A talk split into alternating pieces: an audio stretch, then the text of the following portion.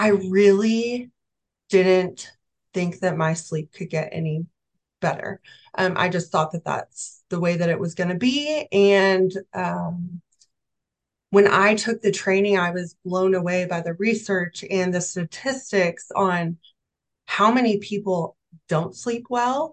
And then on the flip side of that, what the implications of not getting a good night's sleep every single night did to our health. Hey, I'm Alana Bonnemann, naturopath and holistic nutritionist. This podcast is dedicated to reclaiming your health by harnessing yourself as your biggest asset. Get ready, because this is where we stand up for your body's ability to heal, go against outdated norms, and say yes to change, creating true and lasting success, all from the inside out. Thank you so much for being here. This is the Health After 30 Podcast, and let's get started.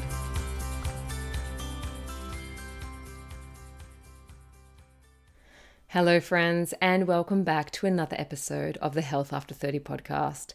Your host, Alana Bonnemann, here with you.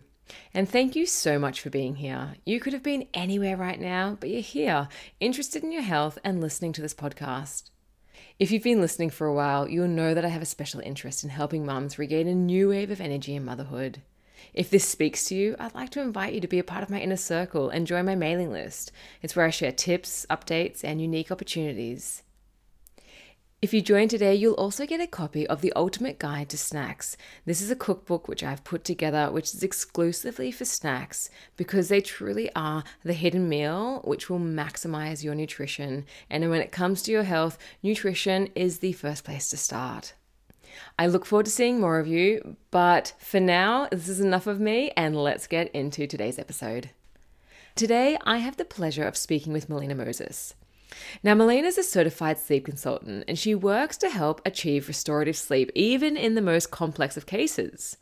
And after working for years in the sleep consulting field, Melina's developed a deep understanding of the factors that can impact sleep quality and has honed her ability into identifying and addressing these issues. Join me as we learn from Melina's insights, experience, and explore the key components of achieving a restorative night's sleep. Okay, so Melina, thank you for being on the podcast today. I am so excited to talk about sleep. Of course. I'm so happy to be here. I cannot wait to share more about what I see in my practice and just different, let's dive in. Yeah, absolutely. Yes, absolutely. Well, before I dive in, I was also thinking about, how does one become a sleep consultant? Is it something that you've had to journey through yourself? I know a little bit, but do you want to? That's a good question. So I actually did start on the pediatric side because I had twins that didn't sleep very well. And so I joined the team over 3 years ago, and I never knew that my sleep could be fixed. And so when Sleep Wise opened it up to train for adult sleep consultants, I knew that that was something that I was really passionate about. I really didn't think that my sleep could get any better. I just thought that that's the way that it was going to be. And when I took the training, I was blown away by the research and the statistics on how many people don't sleep well. And then on the flip side of that, what the implications of not getting a good night's sleep every single night did to our health. And it really lit a fire under me to educate more than anything, because we're still in this time frame where we used to be with pediatric sleep, where, you know, you would hear people say, well, I hired a sleep consultant for my baby. And they're like, what do you mean? What are you talking about? And we're right there with adult sleep, because I think a lot of people are just sick and tired of being sick, and they're really starting to dig into root causes more and more. Mm. And we're finding more often than not that over 65% of the US population, they don't get the recommended 7 to 9 hours of sleep every night. And even 60% of people are saying, like, they don't sleep well every night or every other night. They're having sleep issues. It's such a massive topic. It really is. And people are quiet about it because I truly don't think the education's there. And so that's kind of what's driven me, is to more educate and just let people know that they don't have to live exhausted. There's a better way of life. And I'm right along with them on my own sleep journey myself. So it's definitely not something that, it's not a magic fix. It's not a magic pill. It definitely takes work, but it's fun being able to go, kind of go on my own journey and learn personally too. And then share what you learn, But it's also not your own experience. It's also the research that's kind of coming into it, and maybe also perhaps the new technology that also helps with that. Exactly. Yeah. Yeah. It's something that I see in clinic all the time. I mean, also working with mums, of course, sleep is a big one. And, you ask any mum, how are you going? Normally they'll answer, I'm tired, stressed, tired. But sleep is such a big one. And of course, when you have a young child, we know perhaps why we're not getting a good night's sleep. But what's one of the big misconceptions we think about sleep? Like, what do you most commonly hear where you think, no, that's not quite right?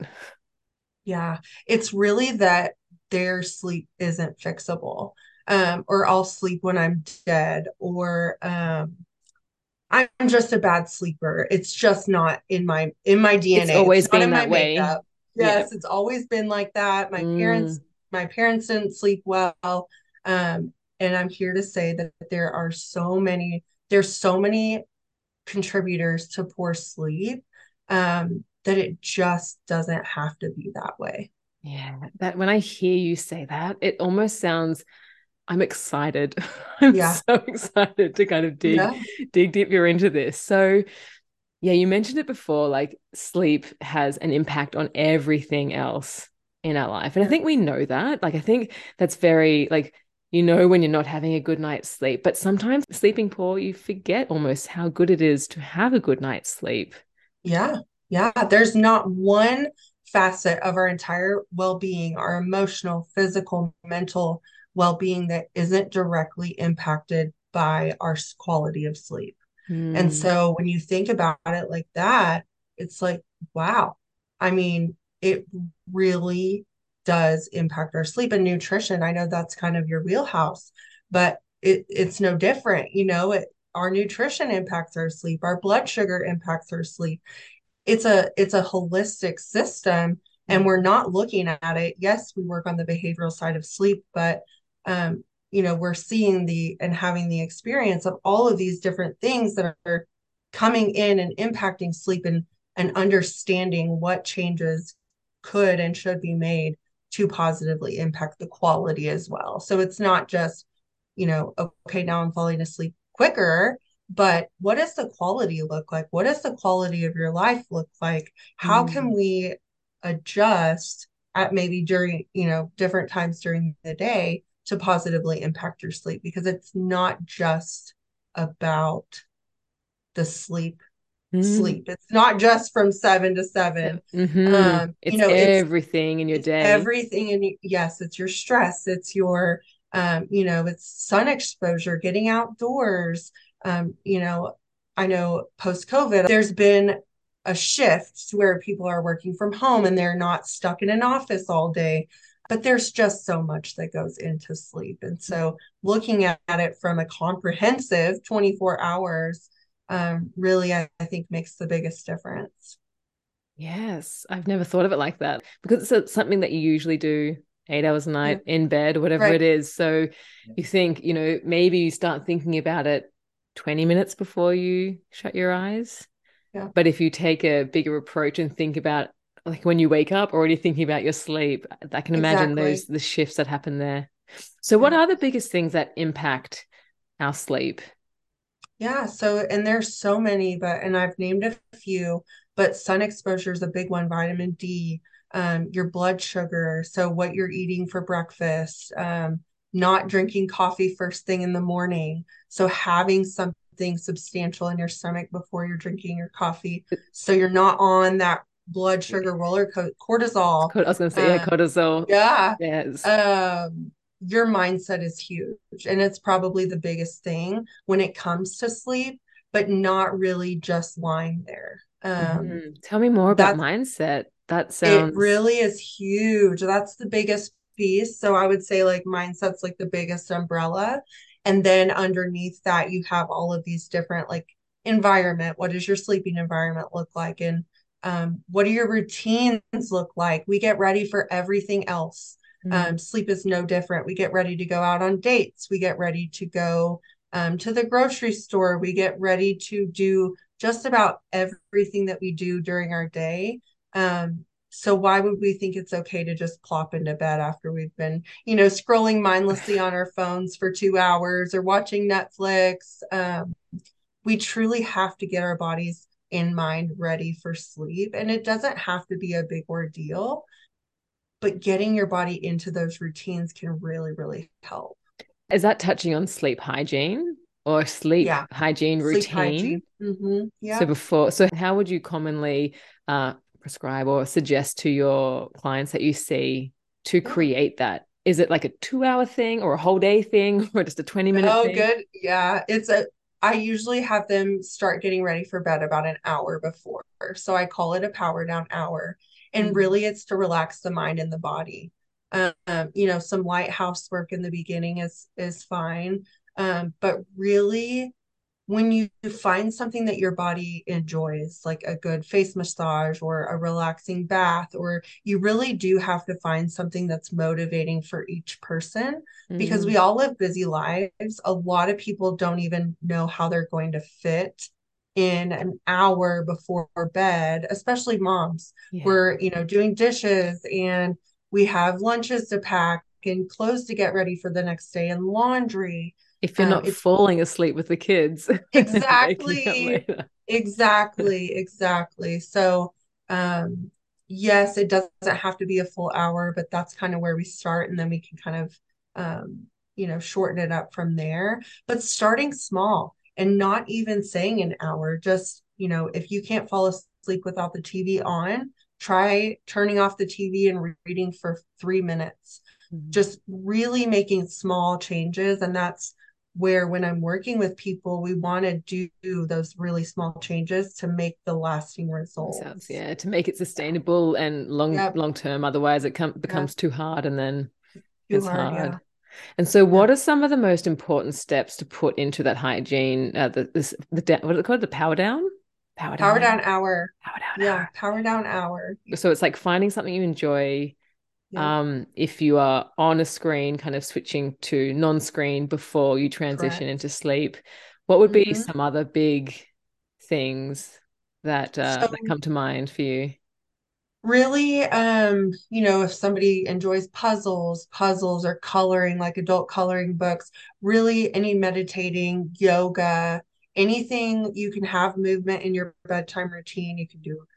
You know, not vigorous exercises, but a gentle flow before bed, you know, really getting that lymphatic system moving. Hydration is a big one. And you're not having most of your hydration in the afternoon and evening hours, but if you're, you know, kind of have your hydration in an upside down pyramid to where you're having most of your liquids in the beginning of the day and you're tapering down. But hydration is still really, really important for sleep as well. How does hydration affect sleep? Because I know that you wake up dehydrated. We do. And our brain is cleansing itself overnight. And so there's a lot of things that are happening when we're in deep REM sleep, and hydration is super important for all of that to not become stagnant. And our lymphatic system is, you know, kind of like the disposal of all of those toxins that our body has been cleaning up overnight. Yeah. And then, yes, it's cleansing. And then it's also like downloading for the day. Right. I mean, in regards to downloading our thoughts, the mindset, but the stress that we have, the thoughts that we carry, for example, with me, if I wake up in the night, all of these thoughts just come racing into my mind. Yeah. And I don't think I'm the only one. I hear it quite a lot, actually. Yeah. So, I mean, insomnia is also a big thing. You know what, when it comes to stress and when it comes to, I guess, these racing thoughts that we think about, kids' lunches or doctor's appointments or that winter glove that's being lost, how can one navigate that? How does one let that go and concentrate on sleep? because once you've woken up, you know, then you're kind of out of it. And if you've looked at the clock and then, you know, it's basically, it's ruined from there, I feel. It's a mind game against yourself at that moment in time. The first thing, don't look at the clock. We play those mind games with ourselves at night. Like if I can fall asleep, right, you know, in the next 20 minutes, I'll have 5 more hours of sleep left. Yeah. And so really that's the biggest thing is not looking at your clock, not laying there. So not laying there and having those thoughts continue to just race, get up, write them down, try to get them out of your mind. That way you are able to lie back down and go back to sleep. The cortisol mismanagement is a big one though, because yes, we are all, you know, very stressed and it's just kind of the sign of the times, but managing our cortisol throughout the day can be really beneficial for overnight. Just setting your alarm for every hour during the day to stop and take a couple of deep breaths can make a big difference on your sleep. Yeah. You know, of course there's a lot more to it than that, but that's a really great starting place for just trying to manage your stress. You can, you know, in your power down hour, have like, you know, your closing thoughts for the day, what, you know, go over what you have for tomorrow. That way you've thought about it. You have a plan. It's kind of over and done with. Off your mind. Yeah. And then, you know, of course, when those thoughts do happen, when you wake up in the middle of the night, the biggest thing is just not to lay there. Get up. You can do a mindless activity. If you have a load of laundry, you can get up and fold a load of clothes, something very mindless, and then go back and try to go back to sleep. And I should rephrase that because we shouldn't have to try to go back to sleep because that's where the mind will start to play games. And, oh, if I can fall asleep in 20 minutes, I'll only, you know, I'll have 4 more hours left of sleep. And that's where you kind of get into that mind game with yourself. But laying back down and that's a really interesting concept because I always thought perhaps getting up would then yes, I guess at some point you would get tired. If you're up for 20 minutes or an hour, then you probably would start to get tired, but doing activities, but this is probably why you say mindless activities, things that you find quite melodic, you know, just kind of not being on your phone, perhaps reading or just having downtime or doing some folding of the laundry to get you bored, essentially, to bring you back into sleep. Yeah. And everybody's different, but the biggest thing to take away from that is you don't want to lie there and think about how little of sleep you're going to get if you don't fall asleep within the next hour. Yeah, exactly. More stressful. Exactly. Yeah. And I guess, you know, you were talking about root causes before as well, you know, finding, you know, the stress being the root cause, the dehydration, you know, there's certain things. What are some common root causes for sleep issues that you most commonly see? So that's a pretty broad, there's really not even like a small list. The potential for sleep disruptions, like there's so many contributing factors. I do work with a lot of adults with sleep apnea, upper airway resistance syndrome. So even if they don't have diagnosed sleep apnea, breathing through your mouth, the sleep quality is just not there. And so, working with a qualified professional such as an airway dentist to monitor being able to tape your mouth shut. I can't recommend that because if somebody has dysfunction of the tongue, they could, when they're snoring, they're essentially choking on their tongue at night. But doing what you can to like nasal hygiene before bed, clearing your nose, blowing your nose, using like a neti pot to clear out your sinuses. But nasal breathing overnight is really, really helpful for sleep quality. There's just so much. Your stress is probably one of the biggest one. Cortisol mismanagement during the day. Blue light exposure is huge. So, learning to manage that and using stress and screens. It's like our life, isn't it? Exactly. Yeah. and just learning how to kind of get around these things, because it is our life, right? And these are things that we do combat every single day. And so just coming up with not necessarily saying, oh, you just have to turn your screens off. Yes, that would be ideal after 4 p.m., but that's just not sustainable for this day and age. And so, you know, doing what we can around those things that we do battle daily, to help just promote, you know, the individual's sleep quality, depending on what we're seeing. But those are a couple big ones. Is air quality in a room also affecting air quality? Sleep? Yeah, it can. So having an air purifier can be helpful for sure.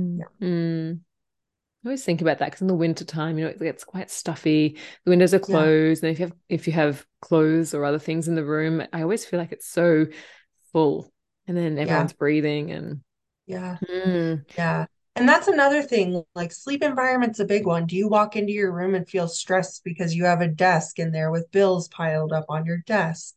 You really want to create a sanctuary in your room. That way you can kind of unwind in there from your day. When you walk in your room, if you feel stressed, that's typically one of the first things I have people address. Yeah.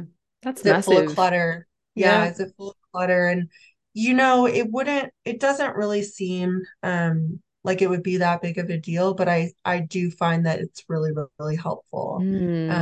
Adding plants, you know, just things that make you feel peaceful when you walk in. Scents, different like essential oils, or you know, and just having a clean room to start with.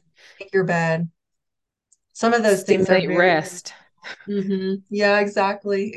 Through the olfactory, like, you know, through smells, through what you see, start the process. Then that's such a massive one, actually. Yeah.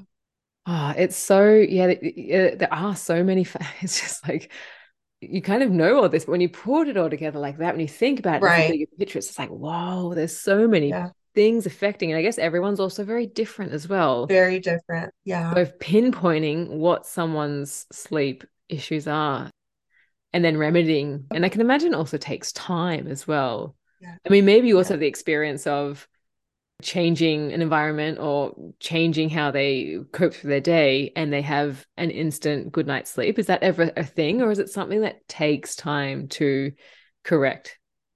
Yeah, it is. So I see a range of different people that actually, you know, they have insomnia, they have really terrible life-altering sleep issues. And then I also work with people who are just trying to better utilize their time. They're getting 6 hours of sleep every night. They're tired, so their productivity levels are low during the day. And so I kind of work with a vast variety of clients, but there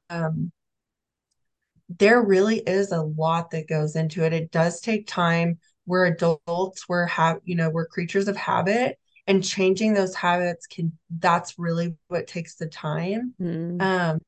When I work one-on-one with somebody, I'm with them for 5 weeks to give them that initial support system. And then there's always opportunities to talk in the future. But I find after the 5 weeks, we've established a really good routine together, and they've had that accountability, and it's become kind of part of who they are by that point. But it still takes time. It really just depends on kind of what their issues are, you know, what medications they're taking, what background illnesses they have. Are they, you know, battling cancer? You know, have they gone through, you know, treatments of chemo? There's just, you know, so much. So many. Yeah. And all of that is impacting sleep quality. So much. Yeah. So much. Oh gosh.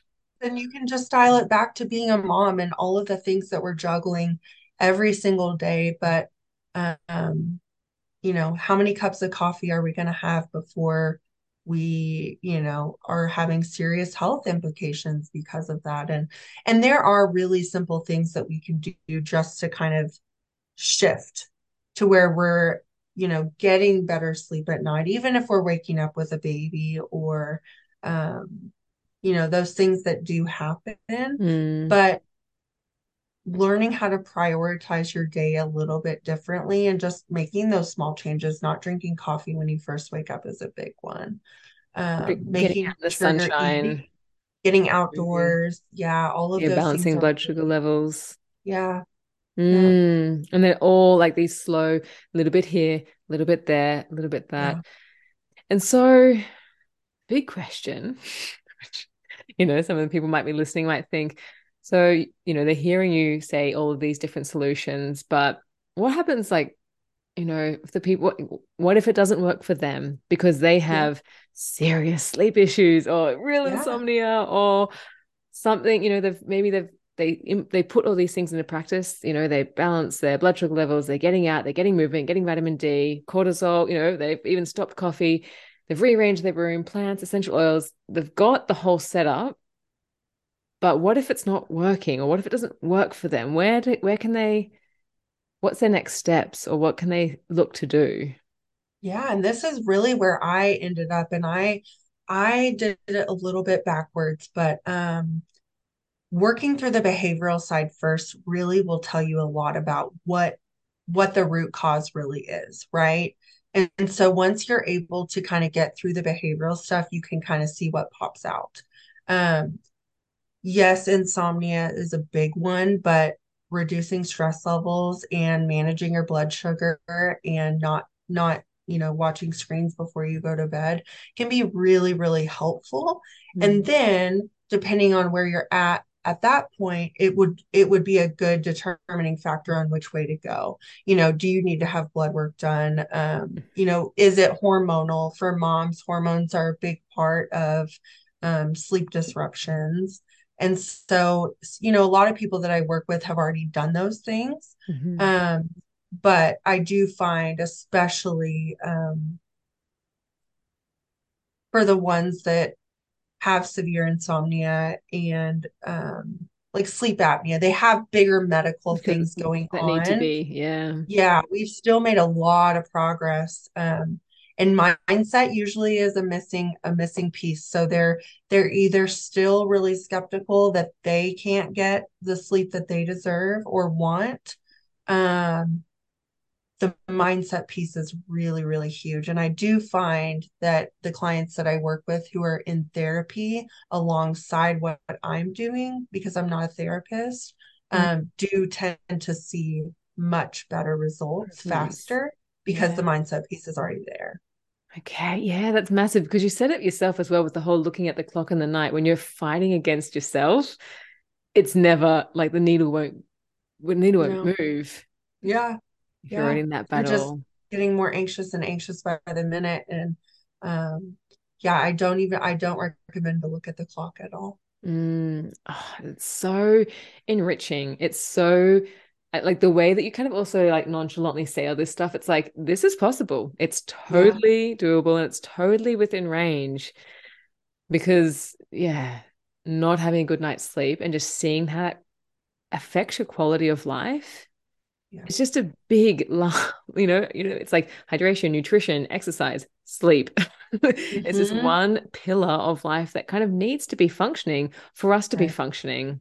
Yeah. Our immune systems, they only work when we're in deep sleep or, you know, they're kind of replenishing overnight. And when we're not getting the sleep, our immune systems aren't functioning optimally. That's a huge one. And really, for every 30 seconds that we've been talking, there has been a car accident somewhere in the United States every 30 seconds from sleeplessness. And it tops drugs and alcohol related car accidents.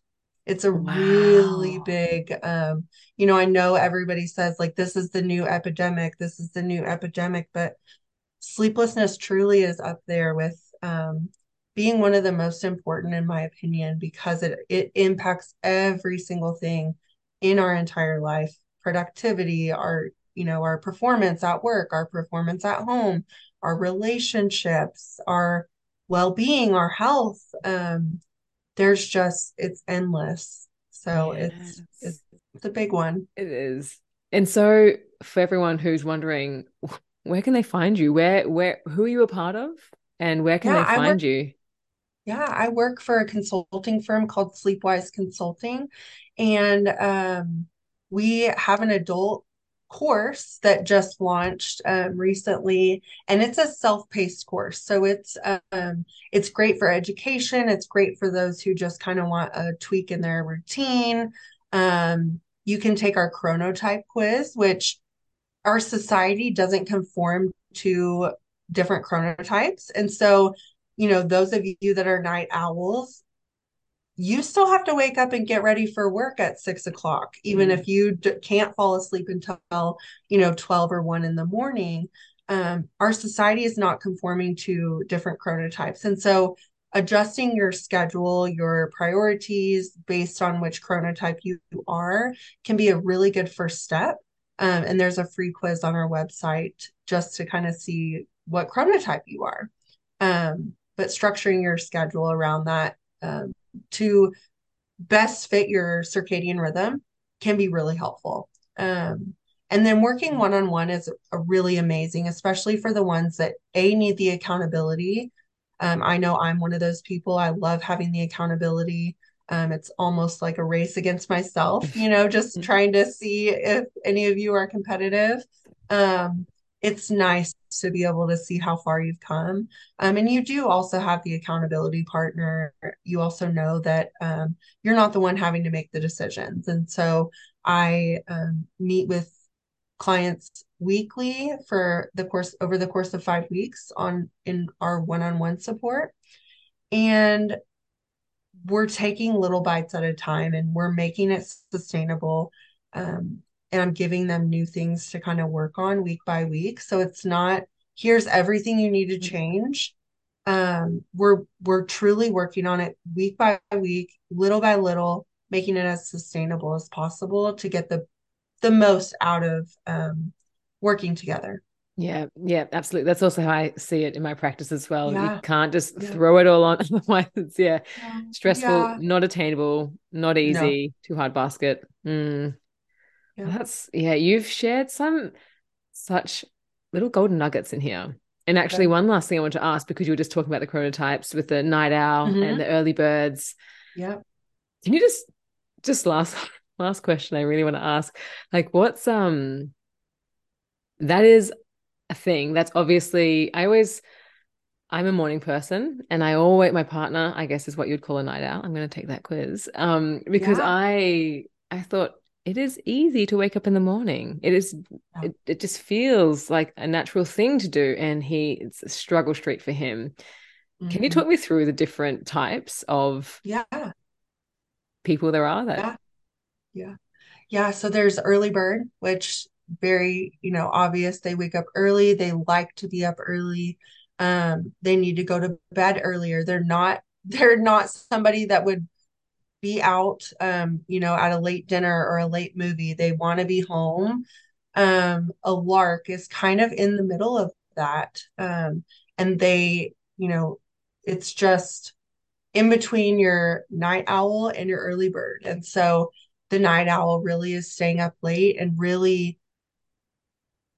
they're really not functional before 9 a.m. Like that's really when they're, starting to come out of that fog. Like even if they're up earlier, like 9 to 10 in the morning is really like their sweet spot. They're starting to feel more naturally awake. And adolescence is a big one. I know we're talking about adults, but they're the best example I have, because during adolescence, there's about a 2 to 3 hour shift in their circadian rhythm. They are learning to drive. They are going to college. They are doing all of these major life things. When we're still expecting them to go to bed around 10 o'clock in the evening and wake up for school at 6 in the morning, when that 2 to 3 hour shift happens, and it is temporary for some, they're not tired until 12 or 1 or 2 o'clock in the morning. And we still expect them to wake up and go to school the next day. So that's a really good example on how society is not conformed to our sleep needs as, individuals, human beings. Yeah. because we're still expecting them to get up and function and do all of these things with not getting the recommended 8 hours of sleep a night at such a crucial time in their lives. And so adults, yes, we do have to work. Thankfully, I think a lot of people's schedules are a little bit more flexible now. It has shifted. And I think that that's definitely for the better, because people are able to go into the office later, or, you know, they don't have their commute time. Exactly. So I do think once people can correlate their schedules to their chronotype, that's a great first step. Just even knowing what you are and how to plan your day around that. It's, I mean, yes, for adults, I guess now after Corona, we do have this flexibility, but for anyone in a educational institution system here in Germany, the kids they have to be sitting at their desk at 8 a.m. In Australia, it was always 9 a.m., which I found reasonable, but to get up in winter and be there at 8 a.m., I don't know, for a little person, it's a lot. It's a lot. It is a lot. Yeah. There's a lot of, and I can't speak for the entire United States, but there has been a shift in a lot of homeschooling units and kiddos getting out of the traditional public school system. And I see a lot of benefit to that. My kids are they're in school, but, and it's definitely not for everyone, but there are so many benefits to not having to be up that early. And just know, like, if your kids have to be up early, you want them to be going to bed early enough in the afternoon and evening. I remember my kids when they were 5, they were playing baseball and they had a game at like 7:30 at night. And I was like, why? This is too late. Yeah. That means an hour game and then dinner and then bath and then bed. It would be 10. Yeah, exactly. Yeah. With a 7:30 bedtime, that's a little rough, but, yes, our society definitely pushes us in a way that doesn't conform to what we need. But just knowing, and that's where the education piece I think is big, because once the education's out there, people don't know that, they just don't know. Yeah. And so, and they conform and then think, why is this not working? Right. Like, I have to be up in the office at 9, but I'm not awake yet. Yeah. And when they're aware of that, it's like, oh, okay, I can just wait another hour and push my meetings to 10 and and then I'll function a lot easier. Yeah. So nice. Well, I'm going to ask you one more thing, actually, just because it's like the closing question. I think it's like if someone, like, after they finish listening to their podcast, you know, maybe it's in the daytime, so they can start thinking about it now. Maybe it's in the evening. What could someone who does struggle with their sleep start doing right now to improve the quality of their sleep? Yeah, that's a good one. There's so many. It's so hard to pick just one. Screens is a big one. Yeah. Not having screens, that it blocks the release of melatonin. And so whether it's switching out your light bulbs to non-fluorescent light bulbs in your bedroom, reading a book before bed, doing something, not getting into your bed before it's time to go to sleep either. So like the immediate right before bed can really have a big impact on the last even 15 minutes before bed can really impact the quality of your sleep. It's not easy though. And so I hate for that to be the one thing that I pick, because I know a lot of people are like, oh, if you tell me I can't have screens, then I'm just not going to do it. Right. But something small, like if you're watching TV to fall asleep, just try to turn it off 3 minutes before you go to sleep and read a page of a book, and just make those small changes. Once you're sleeping better, your body is going to start to crave that. Yeah. And just like anything, you'll get into just really loving the routine, loving, the way that it feels when you wash your face. It feels silly to say that, but your body just starts to get used to what's coming. It feel good. Yeah, it does. Yeah. And the reward that you get at the end. Right. Yeah. Melina, thank you so much for being here. I really enjoyed this conversation, and I can only imagine, the stuff that you're sharing is going to impact so many people's lives. Good. Thank you. You're welcome. Thanks so much for being here. You could have been listening to anything, but you're here, interested in reclaiming your health. I hope you found the episode useful and constructive. If you enjoyed it and would like to show support for the show, please leave a review, as this makes my content more discoverable for other people to enjoy and learn from. Please also consider subscribing to the show on Spotify or Apple Podcasts, or wherever you enjoy listening. Finally, the best way to show support for the show is by sharing it with someone who you think might benefit from it. Thanks for listening, be well, and I'll catch you next time.